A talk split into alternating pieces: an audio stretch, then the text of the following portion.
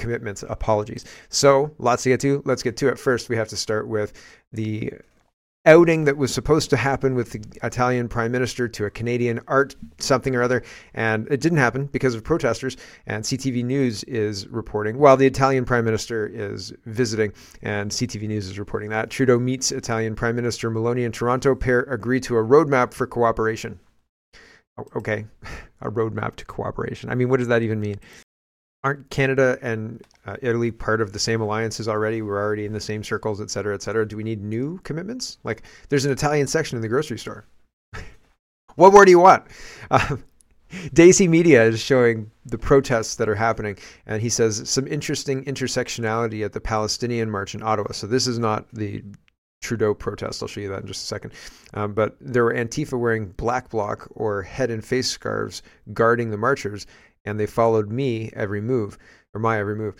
They got in my face, tried to prevent me from filming, and impeded my progress multiple times. Eventually, the Ottawa police intervened. So I'm showing this to you just because these protests are paid for. These protests are motivated by people being paid to be there. These protests are organized by people with big, big money behind them. Big money. Because it's hard to organize protests like this. It takes money and and and knowing people, right? It is a very interesting business, and we're watching it kind of operate out in the open. And people are assuming this is organic protests. These are not organic protests.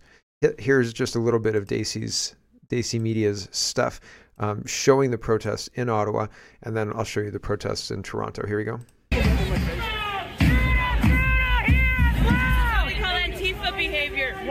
Good old black bloc, eh? This is Antifa behavior. This okay? What? Personal space. Everybody, everybody's allowed it. So there you go. So there's a lot of people, and you can see here a lot of people dressed in all black, covering their faces, um, and and being aggressive with regards to people covering this et cetera, et cetera. And then back to Toronto, the Post Millennial is reporting mounted police officers are on hand at the Art Gallery of Ontario, where anti Israel protesters have gathered. Trudeau and PM Meloni are attending a reception inside. So here's and footage by by this guy here. Credit where it's due, right? So thanks, dude. Here we go.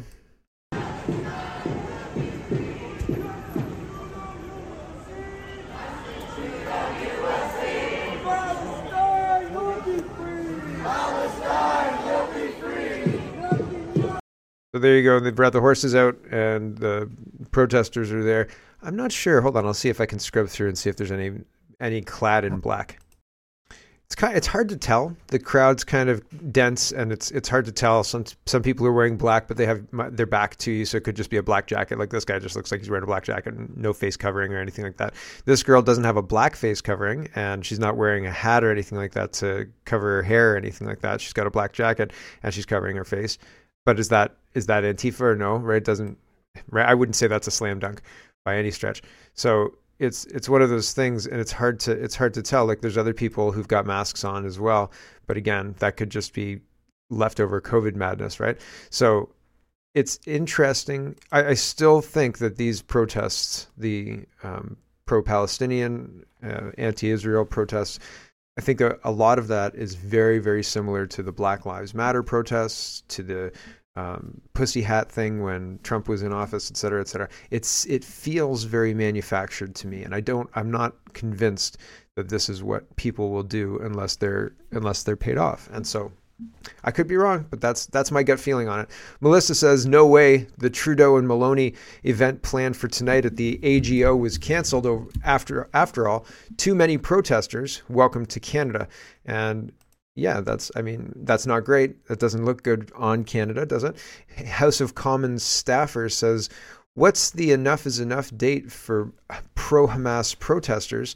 The truckers clogged up the downtown of one city. You could say they brought some life to it and temporarily some border crossings. See, I don't like that, how that's framed, because I don't know that that's like, that's not what the truckers did, clogged up the downtown of one city. I mean, the, the, the truckers raised $10 million twice. They had a huge amount of support behind them. And what they did was they held a street party to try and to try and prevent the ridiculous COVID mandates. And we know more and more as we know more about the COVID mandates. And I've got stories about COVID coming up right after this. Actually, maybe we should, we'll talk about it just in just a minute.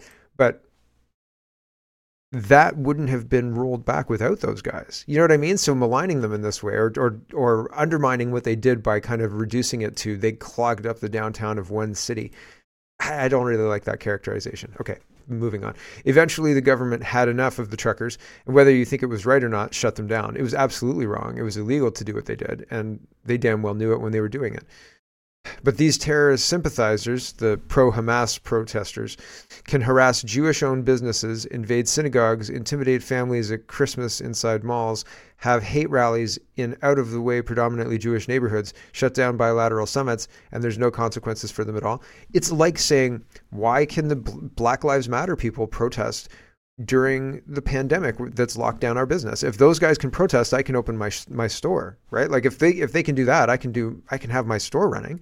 And the answer is don't be bigoted racist. Right? Black lives matter was the response. And this this rings so close to that. It's just unbelievable that people can't see it. And they're so blind to they're they're so blind to even considering it because they're so engaged emotionally with with what's going on. Like they feel like they're, you know, for the underdog. We've got to get rid of these bad people who are terrorizing, blah, blah, blah, blah, blah. But they're not seeing they're being manipulated by these people who are being paid probably by our own tax dollars. But who knows? It maybe it's international tax dollars, maybe it's UK tax dollars paying for this particular cell. Who knows? Rishi Sunak is also being forced to address the anti Israel protesters, and I just thought this kind of fits. So, um, breaking news in an unprecedented decision, the British Prime Minister just confirmed that the UK government will bring in a new robust framework for policing protesters or protests in a bid to crack down on pro Palestinian marches, including revoking visas. It's about time.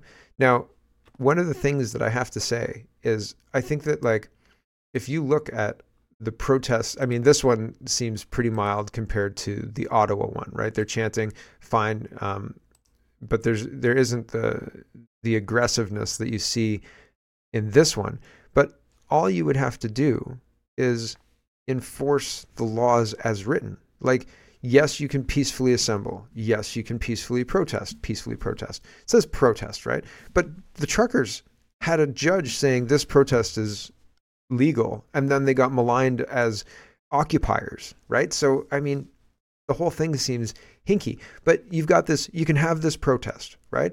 But if you start assaulting somebody and there's police there, the police should stop that assault. Like you shouldn't just allow that to continue. And the police are just allowing that kind of stuff to continue. And what's happening is bad actors dressed in black are coming and assaulting people, starting crap, and then claiming victimhood and saying the alt right are attacking the poor Palestinian protesters or the poor whichever protest, whatever whatever victimhood kind of um, mask they want to adopt that article.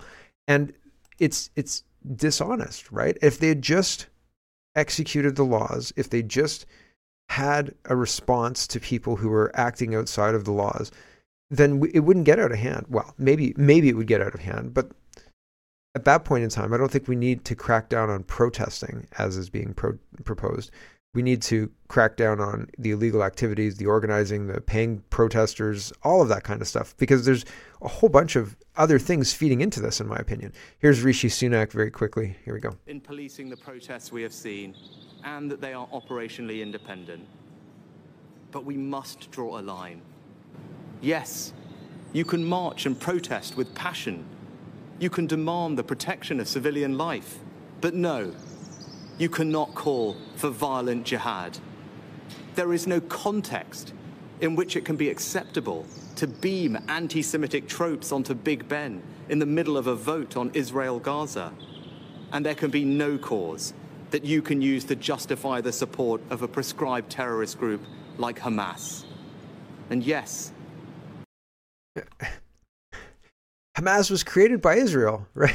Like, wasn't it? It's funded, its leadership's in Qatar. There's a whole bunch of conversations that need to be had. And so having a blanket, you can't do that, is not really helpful. It's not really helpful, in my opinion. Let's talk about COVID because it had to, something to do with one of the last tabs that we were talking about. Uh, Maxime Bernier says it's always just been the flu. The Wall Street Journal is reporting it's official. We can pretty much treat COVID like the flu now. Here's here's a guide on how to treat COVID like the flu. Oh, thanks. Right? Um, it's it's it's funny because I've never needed the government's instruction on how to deal with like a flu before. Like if I get sick, it's not usually the government I call to help me with the flu. And you know, if I got really sick, I might call the the doctor, and you could argue maybe that's the government, but it's it's I don't need the government to shut down the economy for a new strain of flu that might kill us all or whatever because they did more harm than the flu did, right? And or treating COVID as a new novel disease that we needed to treat differently than anything we've ever treated in the past, and pretending like doing that would change the the outcome of this flu's spread did more damage, way more damage, and we should never allow it to happen again. But Wall Street Journal now saying we can pretty much treat COVID like the flu. Here's a guide. Why aren't why isn't there more accountability? Why aren't people more upset? Like here is um, a U.S. and Mike Benz is highlighting this. He says, as the CDC now says COVID is just the flu, here's a social media censorship instructional video produced by the Department of Homeland Security in the U.S. telling children to report their family members for disinformation if they posted COVID is no more fatal than the flu they're talking here about using logical fallacies and uh, like different different argument tactics and things like that. And I think it's funny as well because the number of people who started using this language during the COVID era was really really high. But here's here's the part it says on the screen: everybody knows COVID is no worse than the flu, and you're committing a logical fallacy of mob appeal if you're doing that. Um, so hold on, I'll just back it up a little bit further. So here we go. Worse than the flu. Statements like these often commit the fallacy of mob appeal by appealing to the emotions of a crowd for an idea to be accepted or rejected. Comparing a pandemic virus to a seasonal virus also commits the fallacy of weak analogy because the two viruses have telling differences. Steve fails to share those differences, committing the fallacy of suppressed evidence. Finally, Ah, but if Steve looked up those differences and and told people about them, he would be committing misinformation, disinformation, fallacy, blah blah blah. Nonsense, right? Absolute nonsense.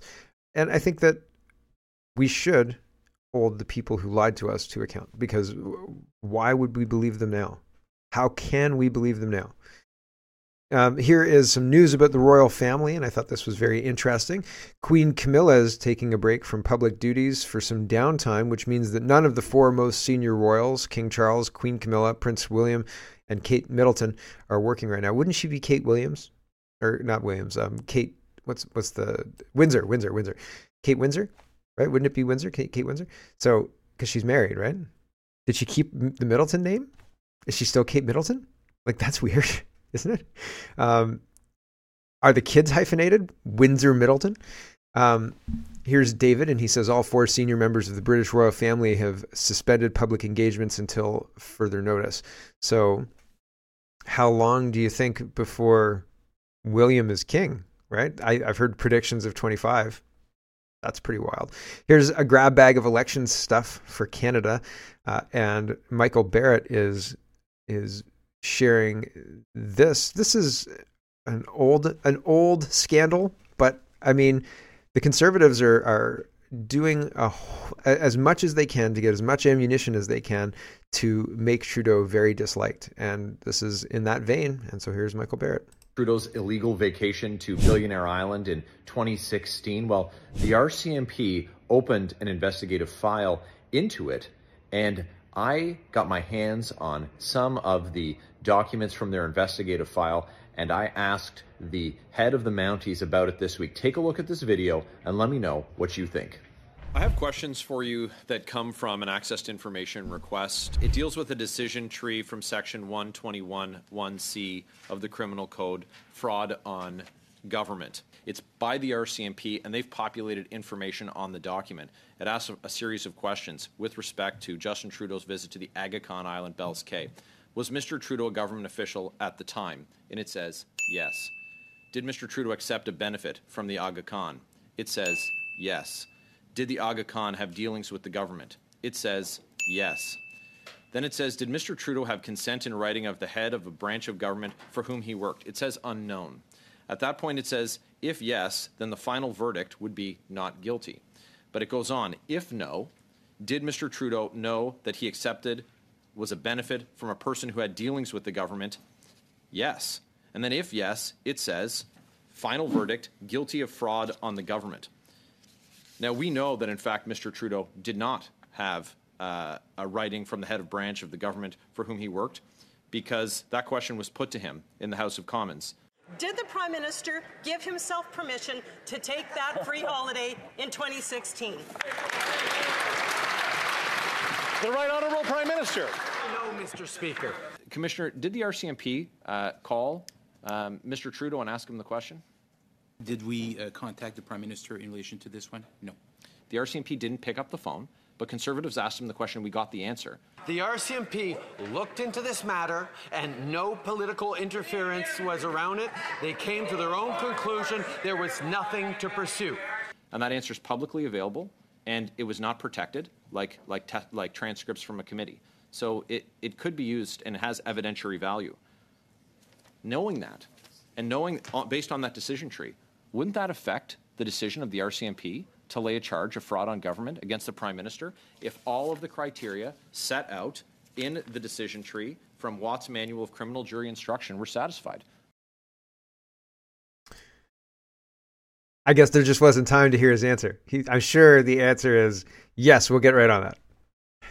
Maybe there's a long drawn out answer of why that doesn't apply. I don't know, but it's a it's an effective ad, and I think interesting. It draws some interesting questions. I'll see if I can find the answer because it's it's interesting. I wonder what he said.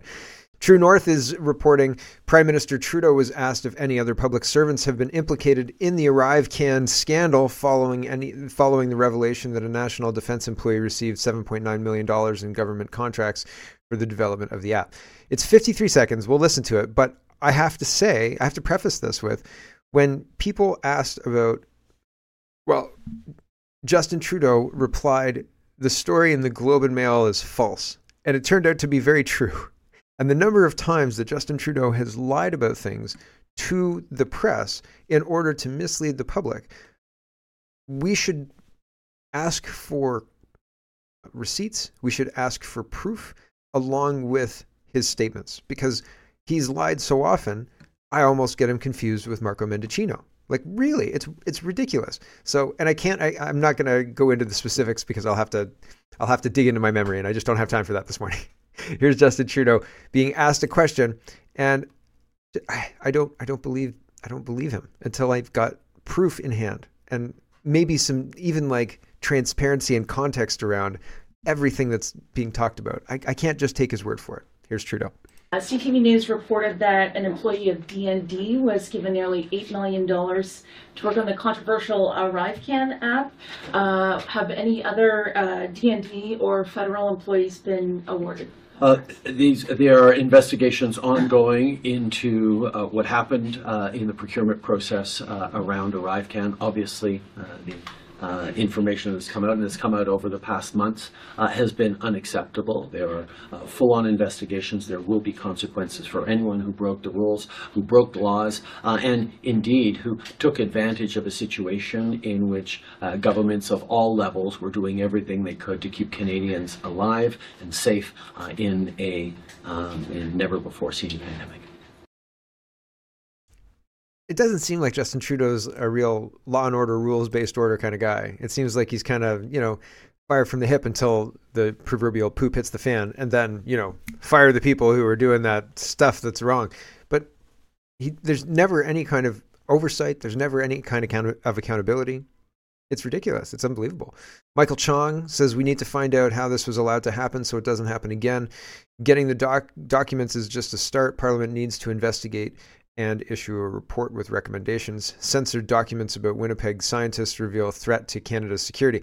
So, all of these scandals coming to a head at the same time, old scandals coming to light, et cetera, et cetera. It's not an accident. It's it's a strategy. It's a plan by the Conservatives, and it seems to be an effective one. So now they have to figure out how to trigger an election, and I think they're trying to pile up all of these scandals to say this government's invalid or doesn't have doesn't have uh, doesn't have uh, trust of the population. Neither of those things would really fly, though. I mean, you could you could make an argument for confidence. Say there's no confidence in this government. You could name you could shame the NDP for supporting the government, but that doesn't seem to like eh, Jagmeet Singh doesn't care. He's going to get that pension, man. That's it. So so all of the strategy seems like it's effective in that they're getting a the polls are projecting a very strong majority for Mr. Poilievre as soon as an election can happen. But we've got to wait until 2025, which, sure, time goes fast, but I mean, we're staring down the barrel of an internet censorship bill, right? So, which isn't great, not good at all. Um, so, anyway, the censored documents being released is one step, and then Michael Chong is taking the next step in that.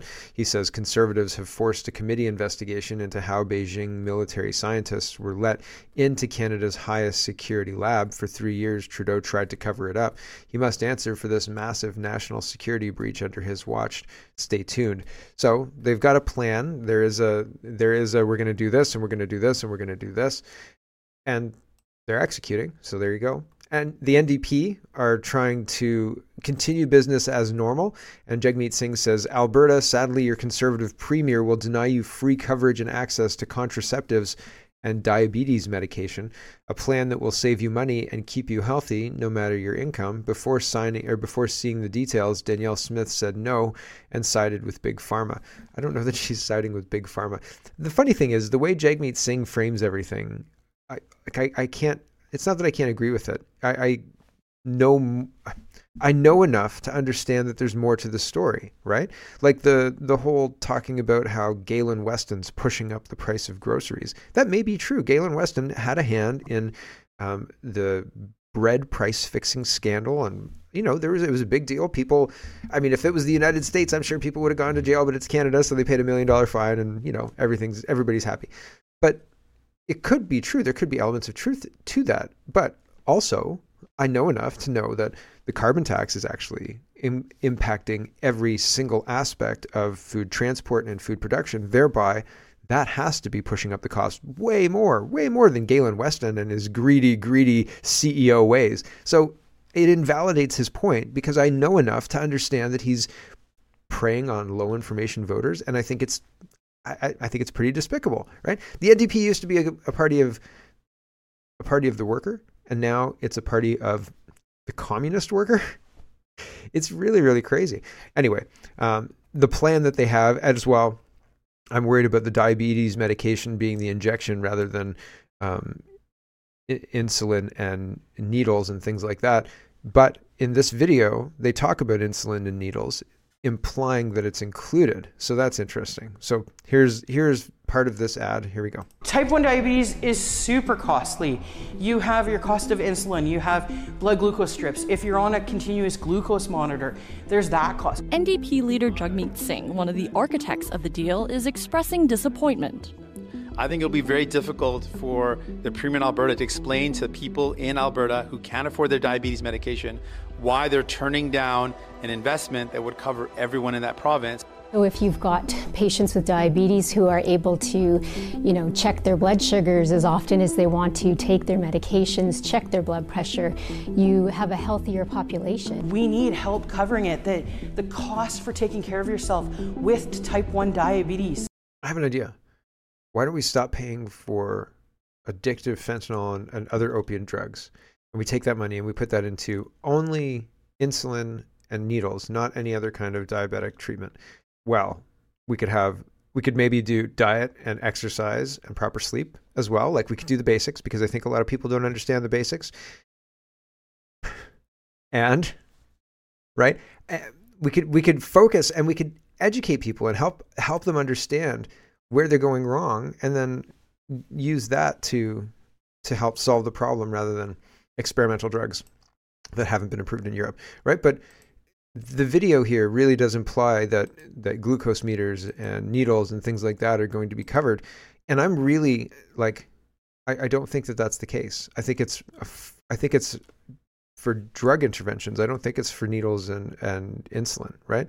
So you can't. Can you make money on insulin? I don't know that you can make money on insulin. Didn't the guy give the patent for free? He said this is like this is not about making money. This is about saving lives, right? I think that's the I think that's the insulin guy, and so you've got to you've got to medicalize diabetes in a different way, which is crazy, and especially because the drug is not confirmed or not approved in Europe, right? And that's that's crazier.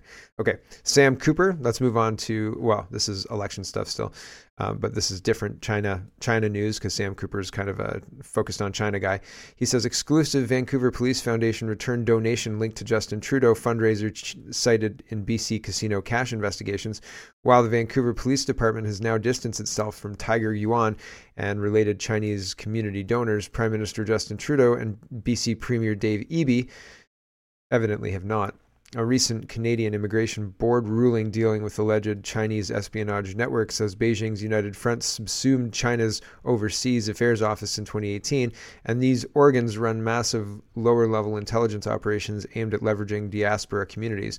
But within these networks of Beijing's United Front, People's Liberation Army, and Ministry of State Security agents manage co opted community members through threats and in, inducements and direct high level espionage operations.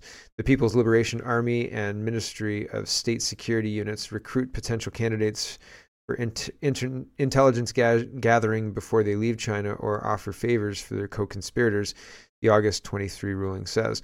Once abroad, handlers with links to these units cultivate relations with them through Chinese friendships and culture groups. Um, and so there's a whole there's a whole mechanism, foundational organism to allow electoral interference. And it seems like there's a super sophisticated plan to allow them to continue recruiting at their leisure, really. And like that's scary. Is, don't you think? Like, I think that's pretty wild, especially when we're supposed to have some kind of, you know, democracy that's run by Canadians. But it seems that we're being run by uh, Chinese intelligence operations. So that's wild. Hello, everyone. Thanks very much for watching. This is just a short version of a longer show. If you'd like to get the whole show, you can go over to CanadaPoli.com and sign up for a subscription. Just look in the drop down tab for shop and donate and look for subscriptions, and you'll get immediate access to the full show. Love to see you. Thanks for watching, everybody. Have a wonderful, wonderful